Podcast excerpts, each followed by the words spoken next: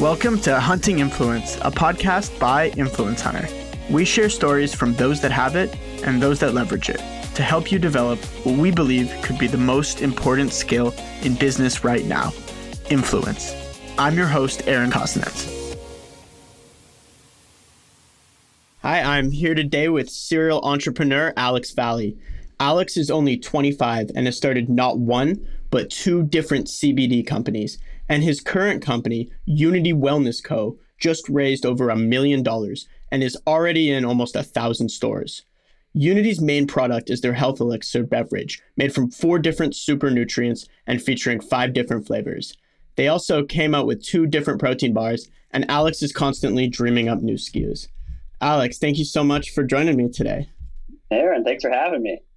Yeah, so uh, we've known each other for a few years now. I was kind of behind the scenes uh, taste testing uh, when your first CBD beverage come out. But I'd love uh, to kind of dive deeper into you first and and really about your stories. So uh, I know that you know you're kind of a serial entrepreneur, always starting new things.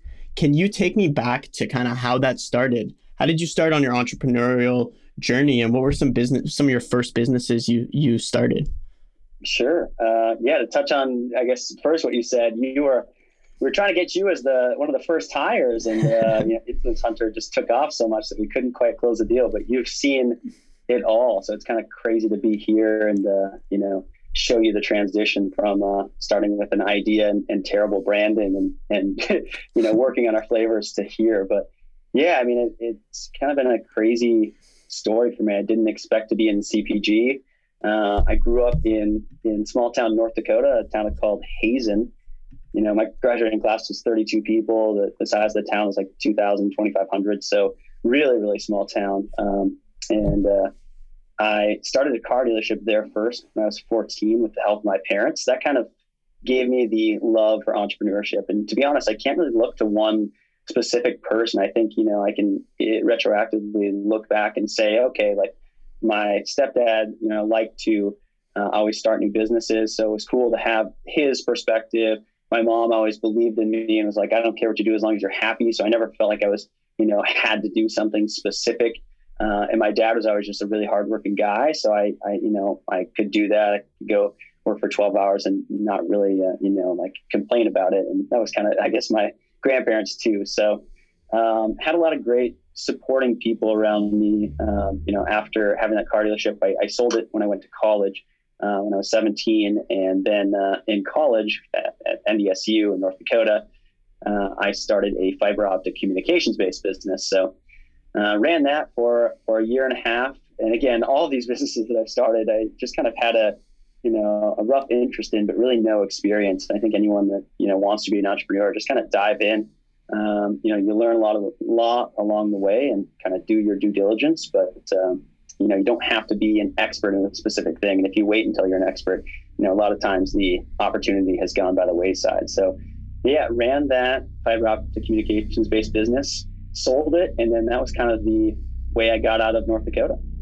So did you know right away when you were doing this car dealership and you had started your company? So you were in high school you were in uh, freshman year of high school then when you started this did you know right away that entrepreneurship was for you or was it a grind and did someone teach you along the way kind of some some ways to be successful? Yeah i mean no i had no idea. I don't think anybody does. I think uh, you know i was young and really liked cars and i wanted to have cool cars all the time. So uh, you know it started actually me just you know kind of wanting to upgrade my personal car and, uh, flip the car that i had previously for a profit so i could have that nicer car uh, you know, I didn't grow up wealthy, so it wasn't like I could just have my parents buy me something or you know have saved enough money to buy whatever I wanted. Um, so I'd you know have something set in my sights, and then the only way to get it was to kind of trade up or flip cars until I got there. Um, I just realized I was really good at, at selling, and you know, it's just having a conversation with somebody. And uh, you know, I was passionate about about vehicles, and so ultimately, just kind of kept that progression until selling. And, you know, the same things happened with all of my businesses so far. It's just having conversations with people has been a strong suit. So, car dealership business in high school, fiber optic communication business in college. Uh, you sold that in order to get out of North Dakota. Uh, take me through what the journey looked like um, after that. Once, so you sell your business out of college and you realize you want to leave where you're from. Um, what yeah. happens next? So actually, I didn't really know where I wanted to be uh, or how I was going to get there. I just knew that um, you know I I wanted to be out of North Dakota. I wanted something bigger. Uh, so when I sold my business, I was just kind of in a limbo for a few months, and it you know it really sucked. Actually, I, I, I had no idea what's next after you go from a car dealership to a fiber optics company. What's the natural natural progression from there? You know, it's uh, it's not very black and white, and it definitely doesn't lead to CPG. Um, but I actually, yeah, got reached out to by someone in the entertainment space in Miami and said, "Hey, um, you know, come down here. We we think we have an opportunity for you." So I did, and um, you know, that was the first thing to get me out of uh, North Dakota. It ended up being a uh, modeling job for Barney's New York, which you know, the department store. Um, with with a pretty big time photographer and like you know some supermodels like Christie Brinkley and Brooke Shields, and uh, yeah, it was a really cool experience. You got a taste of you know, getting pampered and what that life was like. And, uh, you know, I just decided that I was to pursue that for a little bit while I figured out what business I wanted to start next. And how long did that take you before wanting, before figuring out when you wanted to start your next business? It probably took me a year. Um, a year. I, I, lived in Miami for like six weeks. That's a fun place to be if you uh, want to have a good time, but it's really hard to get working there. Um, then I moved to New York, um, the Big Apple, for for like five months. I uh, I'd, I'd never really even been out, out of North Dakota, much less going to the, one of the biggest cities in the world. So it was a culture shock. So I mean, just like learning how to be a human in New York and not feel like a rat, it took a lot of time. And then from there, I uh, realized that I wanted to be warm. So I, I moved to LA, and shortly thereafter that I uh, saw CBD actually in Erewhon for the first time. Uh, saw it was buzzing, and, and this is like end of 2017, and thought, um, you know, after I tried it and saw that it actually worked, thought there's a business here. There's not really a convenient way to take this right now. Um, you know, tinctures are fine. A lot of people are selling them, and, and sometimes they work, but they're, you know, for me, I don't want to walk into a boardroom meeting and, and drop a tincture in my mouth. It doesn't look good. So I wanted something for me that was fast, cool, convenient, and I could bring into a board meeting. Um, you know, and I guess touching on going into Erewhon, I'm I'm kind of a pessimist. So uh, when they were like, "Hey, here's the stuff that's going to help you with your anxiety," I was like, "Yeah, it's bullshit. It's not." um, and uh, when it did, I, I was like, "There's really something here. I believe in this. Getting it to the masses would be great. So why not champion that and see if it has legs?" And you know, a few years later, I think it does. Do you remember that first product you tried at Erewhon? God, I think it was a tincture from Charlotte's Web.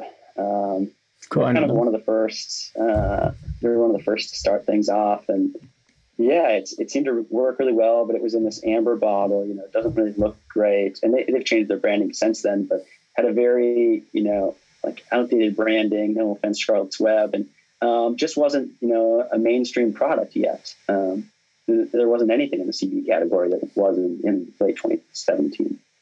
Yeah, but it was then that you kind of were like, this is a really cool concept and, and no one's doing it properly.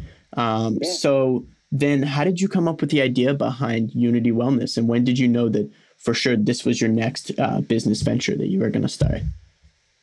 Yeah, it's funny. I, I just kind of fell into it. Like I said, I, um, you know, I, I knew CBD worked for me. I knew that I wanted more people to know about it. I, you know, I talked to my friends and family, and they would think that it was uh, marijuana. Uh, you know, they think that it gets you high. It doesn't, and it's hemp. Um, I guess it can be both, but ours is derived from hemp, uh, so it's legal. You know, under the Farm Bill to sell in all 50 states. So yeah, so there's a saw there was an opportunity to kind of bring it to everyone else, and you know, if it works for them, even half as well as it worked for me, uh, people would really like it. And uh, so I did just that. Started with you know just a couple products just to see if it made sense. And uh, yeah, here we are today. Five beverages, two protein bars, like you said, some different powders for B two B and other things. And you know we're we're coming out with new variations of those SKUs that I mentioned, but also some new and ex- exciting SKUs uh, within within the next year. So tell me about the start of the brand. What was that like? I know you launched uh, really over the middle of the pandemic, which has to be hard. So tell me about what that launch was like, and and what did you do right away to try and try and grow your brand? Sure. Yeah. So we, uh, as you remember, when you were first uh, talking when you were at USC in late 2019, you know, we did a little test run in, in 2019 for for two months, uh, just kind of prove concepts, small run product, see what we were good at, what we weren't good at learned a lot along the way. The LA market, you know, was pre-COVID a great place, you know, uh, as a testing ground for new brands. You just you learn people are willing to take a new product and, and quite frankly tell you what they think. Um, you know, as brash as that might be. So that was great for us. You know, two months in, in 2019. Then we, you know, took that advice, reformulated some of our products, changed up the branding a little bit, uh, and and relaunched in in March of 2020. So you know, to be honest, uh, COVID is is all we've known as a company. Uh, you know, we went from zero stores then to, like you said, almost a thousand less than a year later. Um, now we have around t- ten employees um, and, and, really building really quickly. Um, just got that investment, like you said, so that kind of has helped fuel things, especially the last month. Um, yeah, COVID has has actually been as bad as it is to say. and It's hurt a lot of people, but it's it's kind of been a net positive for us um, because that's all we've known. We've just had to grind throughout the whole way. And, you know, I'm, I'm kind of like a cockroach. You, you, have to really kill me to get me to stop. All these setbacks, you know, that have been major catastrophes for a lot of our competitors have just been a way of life for us. And it's, you know, it's been great because I know it's only uphill from here. So I think it's super rare what you just said um, in your space specifically. So COVID has been friendly to some businesses, like tech businesses, but someone who's trying to get into retail stores, super, super hard. So why do you think that that's been a net positive for you guys, or, or at least you've turned it into a net positive? Is there anything in specific that makes you guys different than a lot of the other CPG brands out there that are really struggling? Yeah, tenacity. Um, I think a lot of people were, uh, you know, scared when when the rules of the game changed. You know, the uh, best place for a CBD beverage used to be, you know, uh, outside of like a Santa Monica office complex, you know, that has thousands of employees, uh, like a lunch spot there. Um, you know, Erewhon. Um, let's even say something even more simple, just like that people go to for for lunch and they, they want to grab their lunch and grab their CBD beverage. That was kind of where everyone was was focused on, on getting those kind of stores. And when COVID hit, you know, everyone started working from home, and those places either shut down, kind of closed their doors, or you know, the rules changed. Now it's becoming uh, people buy online, but more often than that, people go to grocery stores and, and get you know a few beverages at a time, um, or even just one when they're getting groceries. Um, and we want to be that one, so we position ourselves to do that. Um, we were able to pivot our strategy really quickly from you know getting into lunch spots and in-store sampling as many days a week as they let us to, um, you know, other things like getting a grocery, um, different different promotions, having point of sale up, things like that. So we've been able to pivot quickly. I think you know our tenacity and um, you know not having a set idea of what the rules of the game were to start things off has really helped us. Interesting. So, so I consider you a great salesperson. I mean, you you convinced me to love CBD, and I'm a borderline CBD addict now. I didn't know what it was before before I met you, um, and clearly, you know, that's proven to be true since you've gotten into a thousand stores over a really tough time within a year. So, what are some sales tricks that you have? Like, what makes you a successful salesperson, or have you just always had it? Man, I think just uh, you know having a passion for the product. First of all, I mean, if you're selling something you don't like, it's going to show through. Um, and then second, knowing your product inside and out. Um, you know, that's great for any salesperson.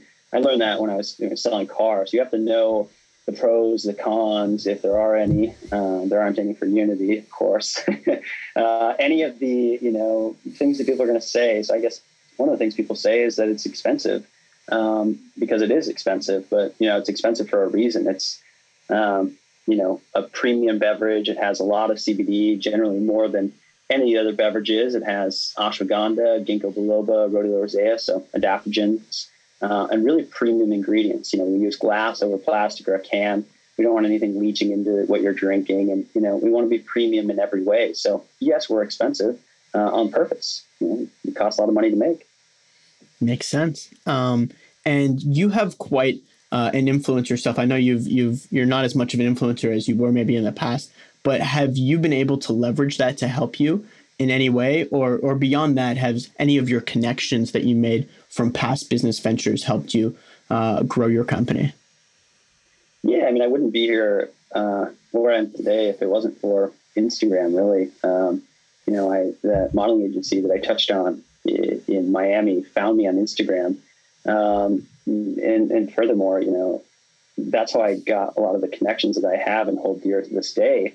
Uh, a lot of my friends that are still influencers and kind of doing that full time, which I'm not. And that's kind of why I've fallen off the off the wagon, famous mm-hmm. leading, right? So I'm going downhill at Instagram. a lot of my friends are actually, uh, you know, booming. Um, yeah, it was it was essential for me to to get things going, and you know, we're working with you guys, of course, Influence Hunter, um, to get more of the people that are uh, on the upswing and uh, you know have influence. And then I have I have friends in the space that have millions of followers. Um, getting them to you know post for me just based on our relationship um, on their story even has been has been really great. Um, you know, everyone's on their phone all the time, especially in the pandemic. So yeah, getting people influenced to post is is very important. Um, you know, social media is is still thriving. I personally think it's going to change. I think there's going to be an Instagram slash TikTok competitor coming up in the next year. I, I don't know what that looks like or how it manifests itself. Um, I don't know if Facebook will buy them and just integrate it into their existing services like they did Instagram.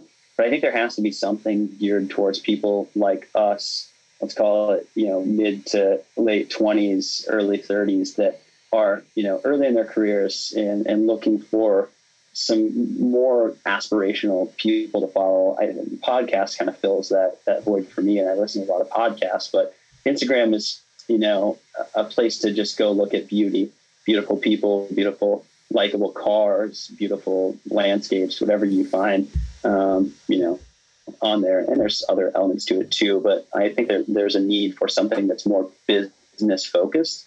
I don't know how that manifests itself, but I hope that there's something more uh, like that in the future. What is what does that platform look like to you, hypothetically speaking? It's tough, man. I mean, podcasts are are great. I listen to a lot of pods, like you said. So I, I like that when I'm walking my dog or or doing something um, kind of mundane, like washing the dishes. I'll, I'll always throw on a podcast. Um, if there was something that you know added another engagement portal, because podcasts seem very uh, one-dimensional, meaning like you know I listen to pods, but it, usually those people that run the pods don't know that I'm listening, mm-hmm. and there's no way for me to really actively engage with them unless I go onto Instagram or I go onto you know their YouTube channel or send them an email. But there's no integrated way for me to just respond like Instagram. You know, you have that instant gratification where if you see something, even if it's a clip from a, a podcast, you can then comment on it. Um, but there's no like specific medium, and that's probably getting like I, I don't know how that exactly manifest, manifests itself, but I feel like I'm not alone, and maybe you'll relate to this when I say, uh, you know, Instagram has been lacking for me for a little bit, and there needs to be personally, you know, it's great for brands, but it, there needs to be personally something else to kind of step into that place and which will be an awesome opportunity for you know influence business owners like more of a you know, Elon Musk or maybe even small like a Tim Ferriss. Um, you know, talking about a brand uh, on a centralized platform would be huge for any brand. Yeah, I think I think you're correct there, and I mean they just introduced Reels, not just but a little bit ago, but I, I don't think that does a whole lot for kind of our segment and the the business sector. I think you're right that there's a lot of room to improve there. Maybe maybe uh, after you sell Unity, that's where you, you can work on something along. Maybe go into tech, yeah, natural yeah. progression of like car dealership. How the hell did he get to this one? yeah, we'll see. I mean, maybe this will the age really poorly, and I'll be I'll be wrong in a year, but maybe not. we'll have to listen and recap in a year from now. Exactly. We'll see. I'll I can, we can say you called it, or we can say Instagram's still on top. Um, yeah. Cool. Well, I want I want to get back to to your business. Uh, obviously, you've done a really good job in a tough time, but I'm sure there were mistakes along the way that you made. Um, so I'd kind of love to hear um, what mistakes you made in the process. What are some things you'd uh, do differently if you could do it over, and what were some failures slash obstacles that you had to overcome? It's you know it all looks good now, but I'm sure it didn't always seem that way every single day. Yeah, I mean it's tough. It's uh, it's never as great as it looks on the top, mm-hmm. nor as uh, you know bad as it looks when you're at the bottom. You think there's no hope.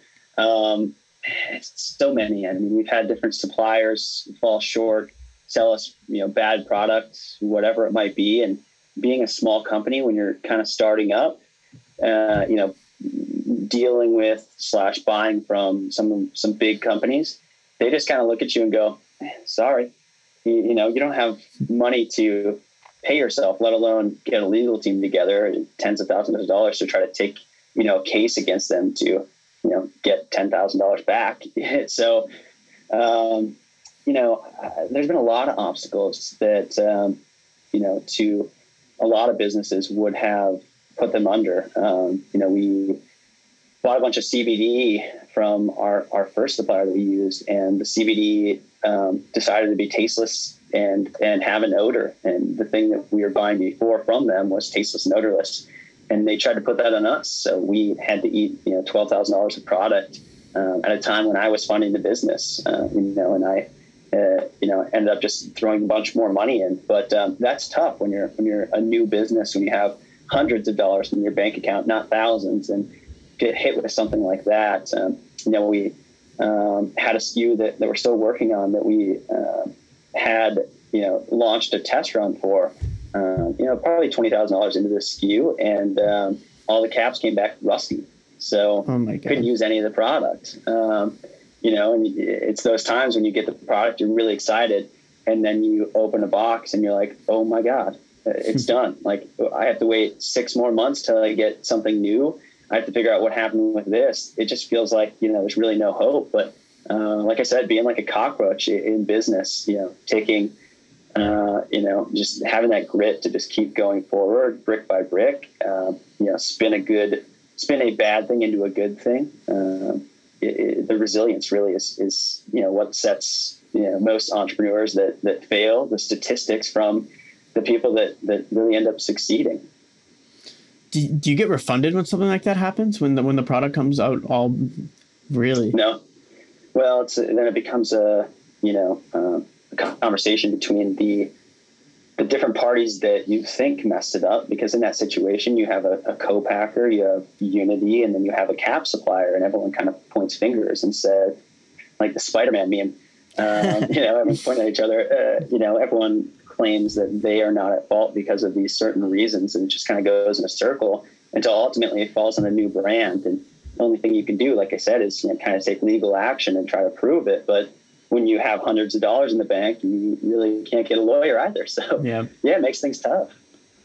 Well, would you say that's the the biggest struggle here is really finding uh, a supplier that you guys trust and and know will do a good job each time I think it's the yes, and I think it's the learning. Um, you know, this industry is, it was new to me and, and my business partner, and um, we just kind of you know went into it um, guns blazing. And there's a lot of learnings along the way. Some costly, some some free, but n- learnings nonetheless. Um, yeah, I mean, picking suppliers, picking the people you work with is, is very important. You know, distributors can make or break your business. Suppliers can do the same um, you know, and, and keeping those, retaining those, uh, you know, relationships is of the utmost importance. So, you know, we we realized really quickly that the CPG business is insanely relationship based. It seems like it's the 1950s where it's everything is a handshake and based on how much they like you as a person.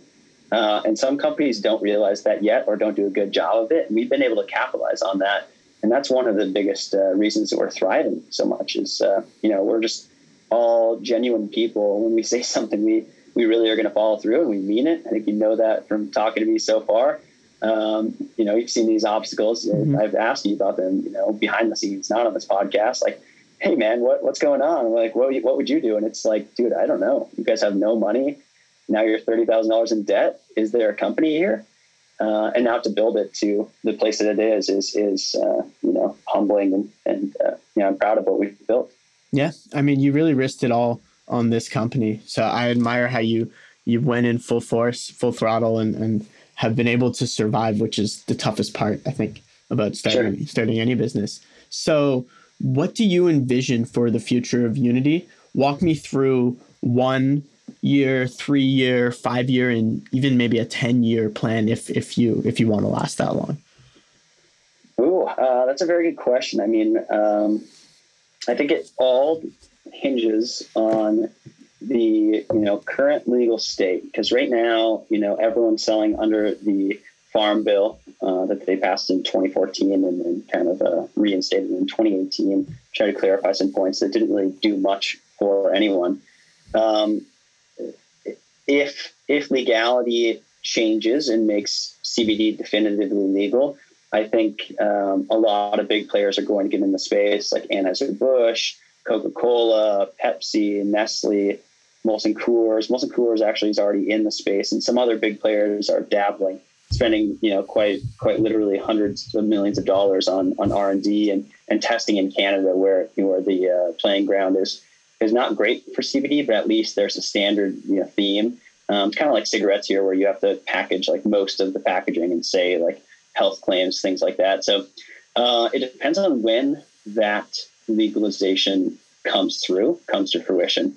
I don't see it happening in the next year. So until, you know, for the next year, I'll say that, you know, keep building, hiring the right people in the right areas, getting new distributors and new stores. That's definitely our focus, just brick by brick, building the store count, the distributor count, and uh, getting that done.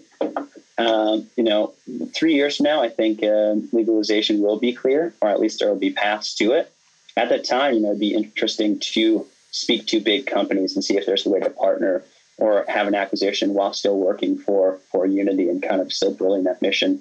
I don't know if it means you know Pepsi invests money into us and we get distribution nationally through them. That would be big, or if that means um, you know like you know them taking the company because they think they can do things more efficiently. Uh, I don't know exactly how that manifests itself, but you know, I've, uh, you know, I've said since the beginning that the, the plan is kind of an acquisition and, and to stay with the company and, see it grow. But I'm, I'm very, uh, you know, uh, honest in that if Anheuser-Busch took my company, they could surely do things uh, more efficiently. They can make my product for, you know, 50% of the cost that it costs me or more.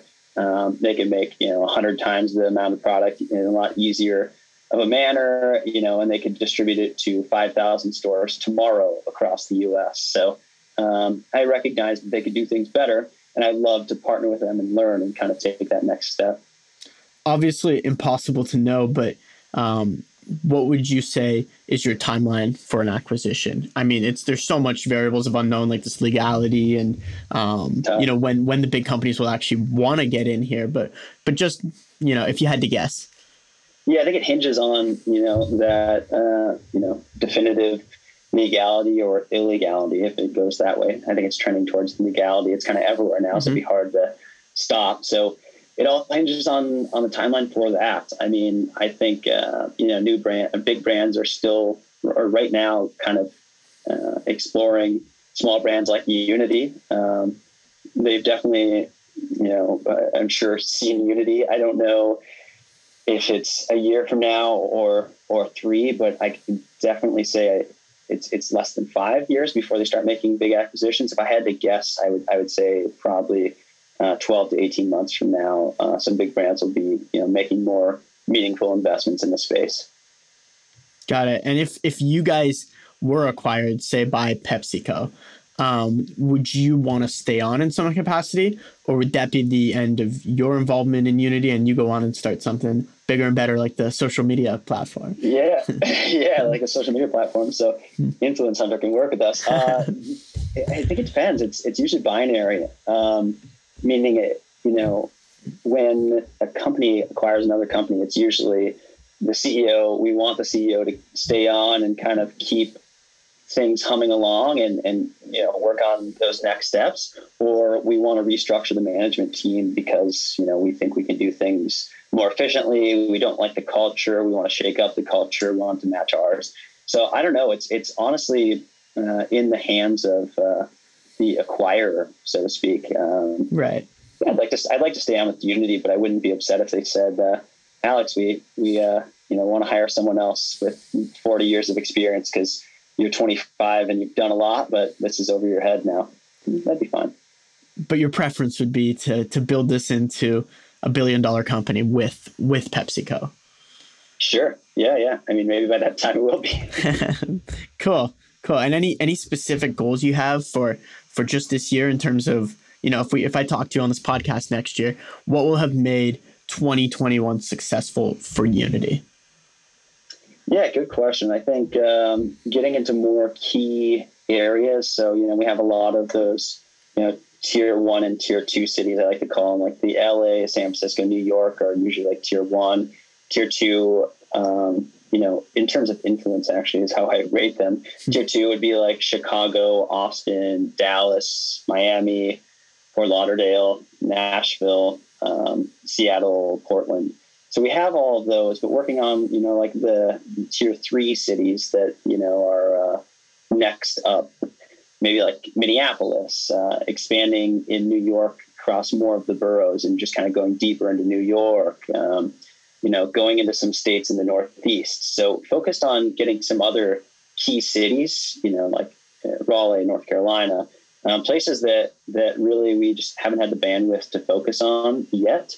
Um, building our brand out there, getting distribution across the U.S. You know, more locked in, working on operational efficiency and, and hiring the right people to continue the, the growth because uh, you know for me it becomes a lot um, and that's one thing i've been bad at and just started doing is delegating because i haven't had the opportunity to do it uh, until as of you know probably two or three weeks ago really um, to start being like okay i don't need to work 12 hour days anymore. Um, maybe i can work a 10 hour day and, and pass some of these things off uh, do that monday through monday. So uh, yeah um, yeah, I guess focused on continuing growth. Um, we have a pretty high growth rate right now, so if we can maintain that, that would be that would be meaningful and, and make me happy. And any specific store goal numbers that you want to you want to throw out there? Um, I mean, let's break uh, a thousand. I mean, maybe this time next year it might even be two thousand. We'll see. Um, I think instead of maybe a store number, I'll give you one better, like big store. So it, you know, we have a lot of independent stores, so one of one, and it's hard to manage them because generally they, um, you know, maybe they uh, aren't great with email, or maybe they aren't great with phone conversations, or maybe the buyer isn't in the store, so it's hard to actually get in contact with a lot of those stores. Um, but it's easier to get into like a Wegmans if you're familiar with Wegmans. Yep who carry CBD beverages and, and, have, you know, I think 100 plus locations. So focus more on um, some of those, let's call them anchor stores, and having those build our store counts and then building around them, building a distributor around them, uh, and, and some other, you know, secondary stores around those areas. And there, are, there are a few different um, stores like Wegmans. There's like Yesway and some others that, that carry CBD beverages that are that are promising for us and, and we're working on getting some of those wins locked in would would be uh, the thing that I'd like to start seeing. Got it. So getting these big bigger chains. I didn't actually realize that Wegmans did CBD yeah. yet. Um, yeah, because- yeah. It's just it's fairly new. So getting stores like that that have hundred locations, easier to manage, easier to run promotions, just a whole different strategy, uh, and one that I'd like to you know explore further. I think it's just a you know you kind of almost have to have those first 500 stores under your belt to learn operations to um, you know kind of set the tone and and that's why uh, you know yeah that's why we haven't been in Wegmans yet because you know when they start buying you know they usually do it a year out yep. they probably didn't know who we were then but now that we have the ball rolling hopefully on their next uh, you know buying cycle we'll be in there cool and um are there any of these other bigger chains that you think will start to sell CBD beverages soon? So like is Whole Foods gonna do it? Is Target, Trader Joe's? You think? Yeah. You think Who's gonna be first, right? Yeah. yeah. I mean, I, I wish. I, I hope. I should say. Yeah. Um, if any of them started, it would be huge for us, especially like a Whole Foods. I mean, Whole Foods, CVS, Rite Aid um, they all carry CBD topicals, um, you know, and they have it in the case. It's just they haven't started carrying CBD consumables yet, and that's been the trend for a lot of big distributors like UNFI, KeHE, uh, even regional like beer distributors. They're like, you know, this is a new category. I don't want to take this like risk um, on a new product that we, you know, maybe could sell hundreds of thousands of dollars to risk our millions of dollars in alcohol sales that we have consistently going out. So that's been, you know, the biggest hesitation, uh, distribution wise and, and store wise. So, you know, once that first big store like a Whole Foods or similar takes us, the rest will kind of fall into place. So yeah, getting those wins is, is really important. Makes sense. And I remember you used to love in-store sampling yourself. Um, pretty hard to do these days, I would imagine. Uh, do you yep. think even now that you know you have a ton of employees or in a ton of stores running a big company, do you think once the world gets back to normal, that's something you would still do every once in a while? Uh, me personally, or Unity as a company? U- Unity as a company, yeah, Unity as a company, or or you personally, both. Uh, I don't know that. I mean, I would like to say that I would do it. Um, you know, I I love the humbling job like that, and I still do everything or try to, you know, if I have someone do something, I want them to know that I've done it or I can do it. And, um, you know, I'm not trying to tell them to do something I don't want to do. So yeah, I'd, I'd, happily go sample for like a Saturday, Sunday afternoon sort of thing. It was always really fun to do that in, in LA and really get quick responses on, you know, what people like, what people maybe don't like, what the favorite products are, you know, and how different, you know, people are. So for our beverages, we have five different flavors. There's five of us on the team that all have different, you know, opinions on which one our favorite is. So, and it's kind of crazy to see how varying the uh, opinions are. But yeah, as far as sampling, I think it's, you know, kind of what a lot of CPG companies have really built their businesses on. Um, it's just so easy to, you know, go in the beginning and, you know, make one beverage last for let's say 14 people and uh, you know get them to try it. And then you you know kind of leave them with like your support would mean mean the world to us something like that. So they feel this kind of you know subtle obligation to go support this young startup brand and usually it would it would get a lot of liquid to lips a lot of people trying it and uh, you know they're more likely to buy it once they've tried it once they they taste that it's good you know they see the value the reason the reason it's expensive and, and why it's uh, worth every dollar. Yeah, and I remember you were very hands on uh, when you were that young startup. You're still pretty young, but when you were just brand new, you were pretty hands on with everything. It sounds like you still like to uh, try things before you hire. Uh, now that you've gone from just you and Zach to having like a real business with with real, lots of employees, what have you learned about yourself as a leader? And are there any um, you know leadership traits that you think are important for for building a company? Yeah, it's hard to delegate, man. Um, that's what I've learned. Uh, you know, like you said, I, I like to do everything first, but it's even harder for me to stop doing those things. Uh, you know, and that's probably the uh, you know the trend because of where we were, because we were a cash poor startup. Um, you know, for the past you know, let's say nine months out of the last year, we were really a, a you know cash poor startup doing everything ourselves.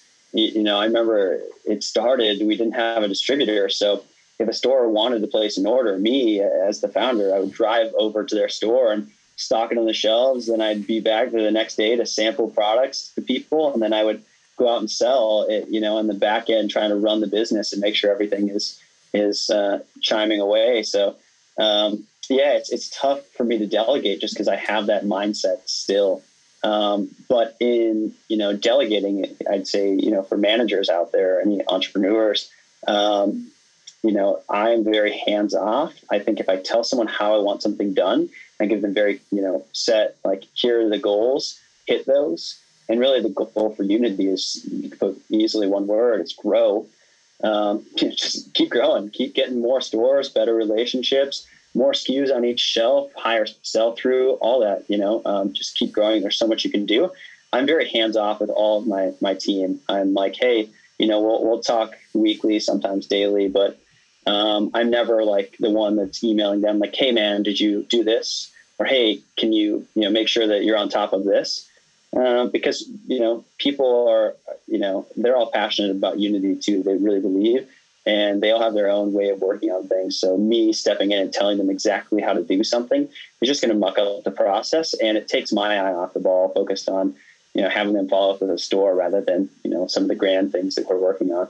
Makes sense. So kind of hire good people and then let them do what they're good at, as opposed to try, precisely. Yeah, yeah, exactly. Hire hire people that you really trust and, and believe in and think they're perfect for a specific role and then let them do that fucking role. you don't need to get in there and, and try to tell them exactly everything how to do in the day to day. Sure, you need to give them like, you know, KPIs and, and definitely speak to them monthly about what they're doing uh, compared to what they've done, compared to where you want to be, et cetera. But, uh, you know, the more bureaucracy and, and day-to-day, uh, you know, management there is, the less people get excited to do what they're doing and, you know, the less it works. Yeah, no, that that's all good. I mean, you you you have to be careful. You have to toe the line between not knowing what's going on and also just not letting people do their job properly. Um, but I, I want to exactly, yeah. So I want to move on uh, to a quick fire round. So going to ask you these questions and try and maybe answer within a minute. Uh, each question, and not all necessarily going to be related to Unity and CBD. Maybe some of the questions are, um, but yeah. So I'll I'll start it off. So do you, do you have any morning rituals that you do each day to kickstart your day? I do. Rituals are so important. Um, I go to the gym every single weekday, um, usually on the weekends too, but every single weekday at 6 a.m. right when they open. Usually there just a few minutes before that. So gets me out of bed at, at five. I usually read like a, um, I read something called the Morning Brew, which is an email. Um, I don't know if you. Yeah, you, I know them. Too. I read them. Yeah, I read yeah, them yeah, too. They're, they're, fantastic. So get up, read the Morning Brew. Uh, you know, brush my teeth, uh, get my gym clothes on, eat a eat a Unity protein bar, take some pre workout, and I'm out the door. You know, at the gym, and then um, done with working out at like seven seven thirty, anywhere in there, depending on, and uh, you know, have breakfast, shower, already be back home, and it's eight a.m. I'm ready to start the day, start it right. Feeling good by 8 a.m. after you got that that Unity protein bar. Um, Absolutely. Cool. And whose content is there? Anyone whose content you listen to, watch slash read the most? Yeah, um, there's a podcast called The Founder Hour. I don't know if you've listened to them. Fantastic. Uh, two guys, Pat and Posh, run that. Been really uh, bullish on that lately. Reading, uh, listening to all of their um, podcasts, and going back into like 2019 just to get more content. Um, yeah, I found them actually. One of my friends introduced them to potentially interview uh, Unity, and um, funny enough, I recognize the guy's last name because it's Tanahan, which is unusual, and saw that you know one of the new label suppliers that we're um, potentially going to start working with. Um, that was his company, or he, cool. he works with it. So very very small world, but um, because of that, you know, because we were talking about me being on there, I wanted to go listen to their stuff, and it was really great. So I've just never really stopped. Um, also, group chat. If you uh, have listened to group chat, fantastic. Uh, you know, really great dudes there drama on an D. And then um, lastly, um, you know, how I built this is, is always great. It's, it's not, they haven't really gotten new episodes in there to date. Cool. I gotta, I gotta check, check those ones out. I know how I built this. Um, yeah. Next question. What is your favorite purchase of a hundred dollars or less? Ooh, um, that's a tough one. I have so many good purchases. Um, I mean, the stamp desk that you can't see that's in front of me um, has been, you know, in my life since I started Unity. It's funny thinking about, you know, the. It's probably more like the symbolism of what it represents to me than the actual functionality of being able to stand up at a desk. But um, it's kind of a constant reminder. It's it's beat up and, and broken. It has like marks on it from moving so many times, but it started at my first apartment in LA. I got it as a gift from my girlfriend because I wanted one um, there. And we lived in probably four other spots throughout the process of, of you know, having Unity and, and, starting Unity. So it's been with me through all those different places and they all kind of have some sort of meaning for me, you know, where we were at with Unity, all that jazz. But this thing has, has stayed with me for a long time. So uh, probably that. So I hope it was under hundred. I, I, got it as a gift, so I'm going to guess it was. I'm guess it was close to hundred, but not over. And it's been with you since the start, so it, it it's got all the memories associated with absolutely with Unity. Yeah, yeah. Cool. Um, what's the best thing that happened to you in 2020? Could be personal or or for Unity. Uh, probably. Um, well, I'll do both personal and Unity. Um, so give me some more time. Uh, Unity. Mm-hmm probably raising you know that 1.25 um, you know the for any founders out there, any entrepreneurs, it's really hard to raise capital. Um, it's it's tough. It's it's a whole skill um, in, a, in, an art form, and no one tells you that you know how, how difficult it is, how many no's you'll get. The crazy thing about it is is that it's a full time job too to raise capital. Yet when you're running a business, you then instantly give yourself two full time jobs that both are like requiring 80 hours a week. So man, it's it's tough when you're doing that. So finally getting, you know, the yeses start to happen and, and actually having to say no to people or, you know, being able to raise uh, the capital that you want. Actually, we only wanted a million, so raising a little over that was um, very humbling to us. So as far as Unity goes, it's just validating, man, when you're when you're putting, you know, uh, you know, draining your personal bank account to zero so that you can put, you know, another hundred thousand dollars in Unity. It's it's tough. You're like, man, I don't you know, people are like, dude, rethink this. If this goes bust, you, you know, are, are left with nothing. What are you going to do? And me being like, I just believe in it. I have to do it. If not, I will always regret this. Um, you know, having someone validate that hard work that you've put in is really, really nice, really rewarding. So, you know, that, that money gives Unity legs to really get to the next stage where it needs to be. So that's the best for Unity. Personally, um, I bought a house, bought a house in Nashville. Um, so that that has been great for me. Although uh, this morning when it was 30 degrees and snowing, I was really regretting leaving California. uh, big regret there, but uh, no, it's been great. It's it's nice to have a lot more space. Now I have uh, you know proper space. The stand-up desk probably means so much because it was uh, used on many countertops in you know kind of studio apartment type places that you know uh, it didn't have much space to start my whole business, and now it's still with me when I have more space and I'm a little bit more uh, blessed uh, to be able to afford a house, things like that. So, uh, kind of what it represents is always more meaningful than the actual item itself. I know this is the quick fire round, but I just want to do a, a quick follow up question uh, onto what you said there. But how how many people do you think you talked to before you got that yes? I know it's it's a grind, and I know you were doing this for a while and and raised even more money than you thought you would. I thought you were originally trying to raise half a million. Is that am I am I wrong about that or? and then you yeah, just kept well, growing. One, at one time, we were like, okay, we're getting so many no's. Maybe we just try to raise half a million. Yeah. Uh, you know, we we don't know what's going on, and um, then I realized the strategy was wrong. It was, you know, and everyone had, you know, strategy can be different for raising capital for everybody. But I was trying to go to, you know, quintessential venture capitalists and firms um, without having a million dollars of sales and say, hey, you know, here's why you should believe in unity. Here's here's what we've done, and we've we've done some great things to date. You know, and this was also six months ago or, or so, maybe even eight months ago. But it was it wasn't enough for them. You know, we were we had proved concept, yes, but we didn't have you know a million dollars in sales, and that was kind of seemed to be the the barrier. It was like, hey, reach out to us. We love you. We think you know you're going to do it. We we like the company, but reach out to us when you have a little bit more to show us. And you know, if I reached out now, I think it'd be a very different conversation. But it was it was two guys in a dream at that point, you know, and, and a third Feeny, uh, yeah. her coming on shortly thereafter. So it, it really wasn't much to invest in. So I realized my strategy was wrong. I know this might go over a minute, just like all my answers have, but uh, I'm trying to actually provide value.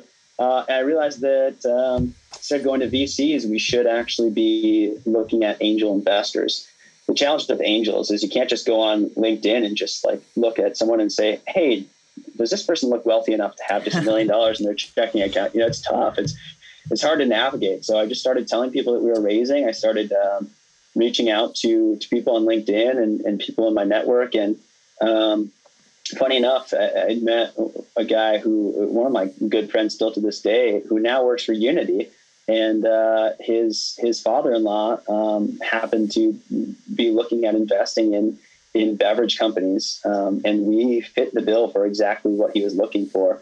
Uh, so I'm really thankful for Caleb, uh, who basically just kind of uh, facilitated that deal and, and, made everything happen. And you know, him and his his now wife Mika.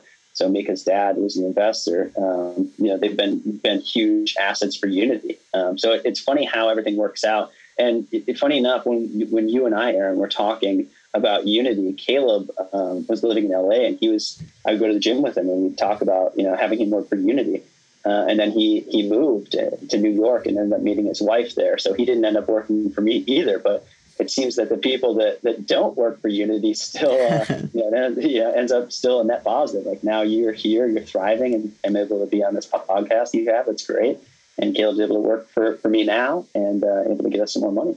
Yeah, that's awesome. Just knowing you, I'm, I'm not surprised at all that when you finally did get a deal that it was because of personal connections that you have. So that that yeah. doesn't surprise me, but it's it's it's cool to hear that that's how how it all yeah. turned out. And I, I want to I do want to say it's not like I, I grew very like lower middle class. It wasn't like I went to a great college or from a from a great town. So a lot of people have those personal connections because they went to a college like yep. USC, you know, and I, not to point fingers, but uh, it, it, seems like it's much easier to do it there and just reach out to the alumni that are very uh, notable, like the Carusos or someone and ask for, you know, a few million dollars. They wouldn't bat an eye. But um, yeah, I, it was actually just talking to a friend of mine who himself, you know, kind of similar situation, never really had a ton of money, didn't go to the best college, but just happened to, um, you know, believe in it so much so that he he pitched it to someone in his network and kind of uh, all fell into into place. Yeah, I mean, I think I think you're good at that though, uh,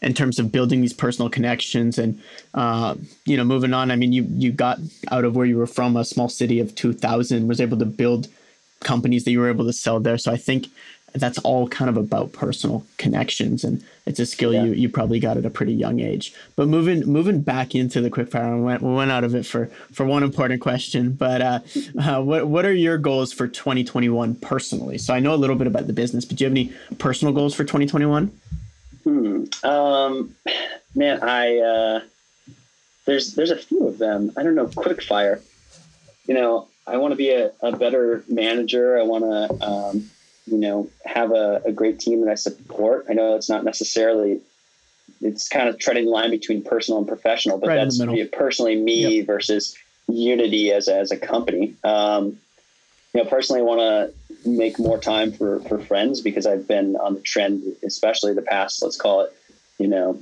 year um, that I, you know, work 12 hours a day um, every day of the week. And, uh, you know, I'm starting to get out of that now. Like I took my first, first weekend off, uh, like two weeks ago and, it was like, wow, this Congrats. is bizarre. And I really, I didn't work all that much this weekend.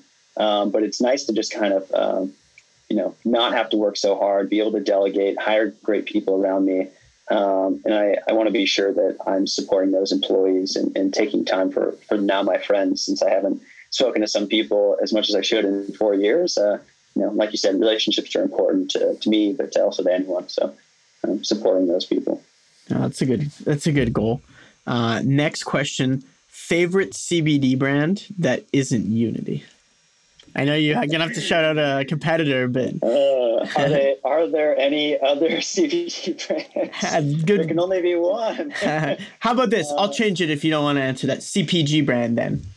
CPG. Oh, that's a better one. Um, man, there are a lot of great ones. Um, I think Poppi, P O P P I, fantastic beverage company. Um, they have great products. They have a prebiotic, I think. So if I'm not if I'm not wrong, prebiotic instead of probiotic. I, I, can't remember which one it is. Tastes great. It's like an apple cider vinegar based beverage, um, but I wouldn't describe it to that. You know, unless you unless you've tried it first, because it's more of like an effervescent uh, so sparkling like LaCroix that happens to taste really great and, be great for you. You know, um, health health focused beverage looks fantastic. They crushed in their branding, and it's funny. I actually have pictures of uh, the old Unity bottle. Now we're in a round bottle, more sophisticated. Before we were in a square bottle, and um, Poppi was originally called Mothers, and they used to be in a glass bottle and, and have, quite frankly, bad branding. Uh, I have a picture with uh, Unity and Poppi next to each other, uh, usually in mothers next to each other. It's funny to see where they were and now where both of us are. Uh, so I have to give a shout out to them because they, they do a great they do a great job. Cool. I, will check them out. I, I'm not familiar with them. Also, pre, pre- I'll give you another one too. There's yeah. uh, it, uh, rapid fire number two. Another great product to to look at is is Moku jerky. They're plant based jerky. Um, plant based jerkies usually don't taste great. Uh, Moku's does, and it's mushroom based the founding team is really cool there. The guy from Hawaii, really rad guy. I met him at Erewhon actually when, when we were both first starting. you know, didn't really know what was going on, and you know, to now have raised money and you know uh, have great products in the market, it's kind of cool to see their transition too. I've actually heard of this mushroom-based jerky market. Like, there's a couple different companies here. Never tried yeah. it. Sounds super interesting. I wish wish some of these companies would come to Canada uh, while I'm here. Yeah, but, we, yeah, yeah. You gotta try Moku. Moku. I'm sure they ship. Uh, maybe they ship there. I'm not sure. Yeah, I, will I'll definitely check it out. Um, next question: Where do you see the influencer industry headed over the next few years? Um, you know, is it the potential new platform, or is something new going to happen on Instagram or TikTok? What What are your thoughts?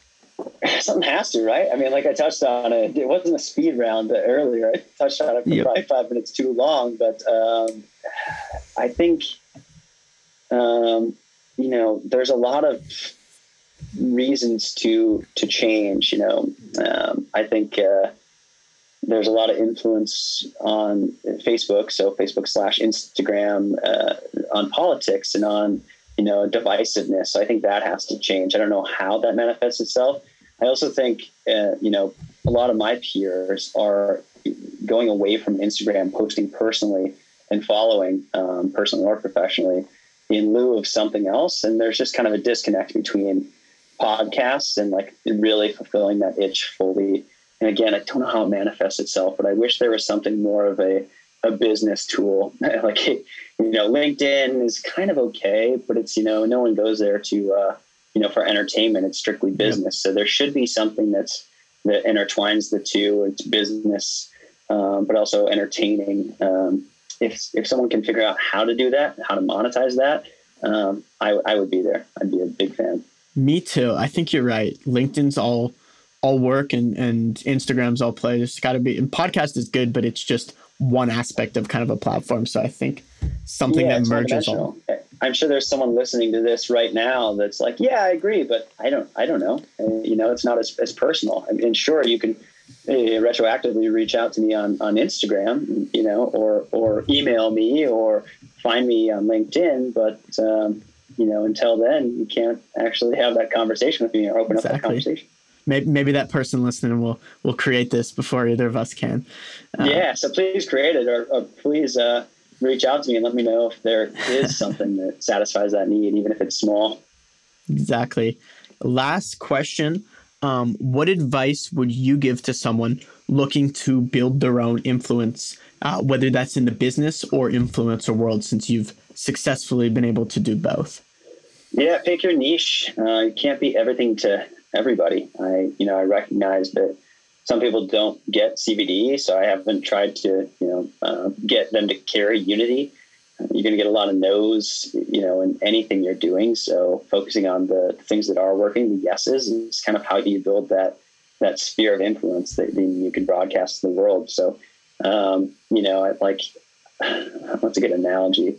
Um, I don't want to put anyone on the spot. I'm thinking of a few swimsuit models, but you know, the, the ladies that are swimwear models, they they know what works and, and what doesn't. They're not trying to um, uh, sell things that, that don't work. They're they're uh, uh, you know selling swimwear and, and posting sexier pictures, whereas Elon Musk has a different approach to Instagram. So finding your niche and and uh, building on that uh, whatever you want is is how to do it. Focus on the what's focus on the three people that that like your stuff right away, kind of what they have in common, and build that right there.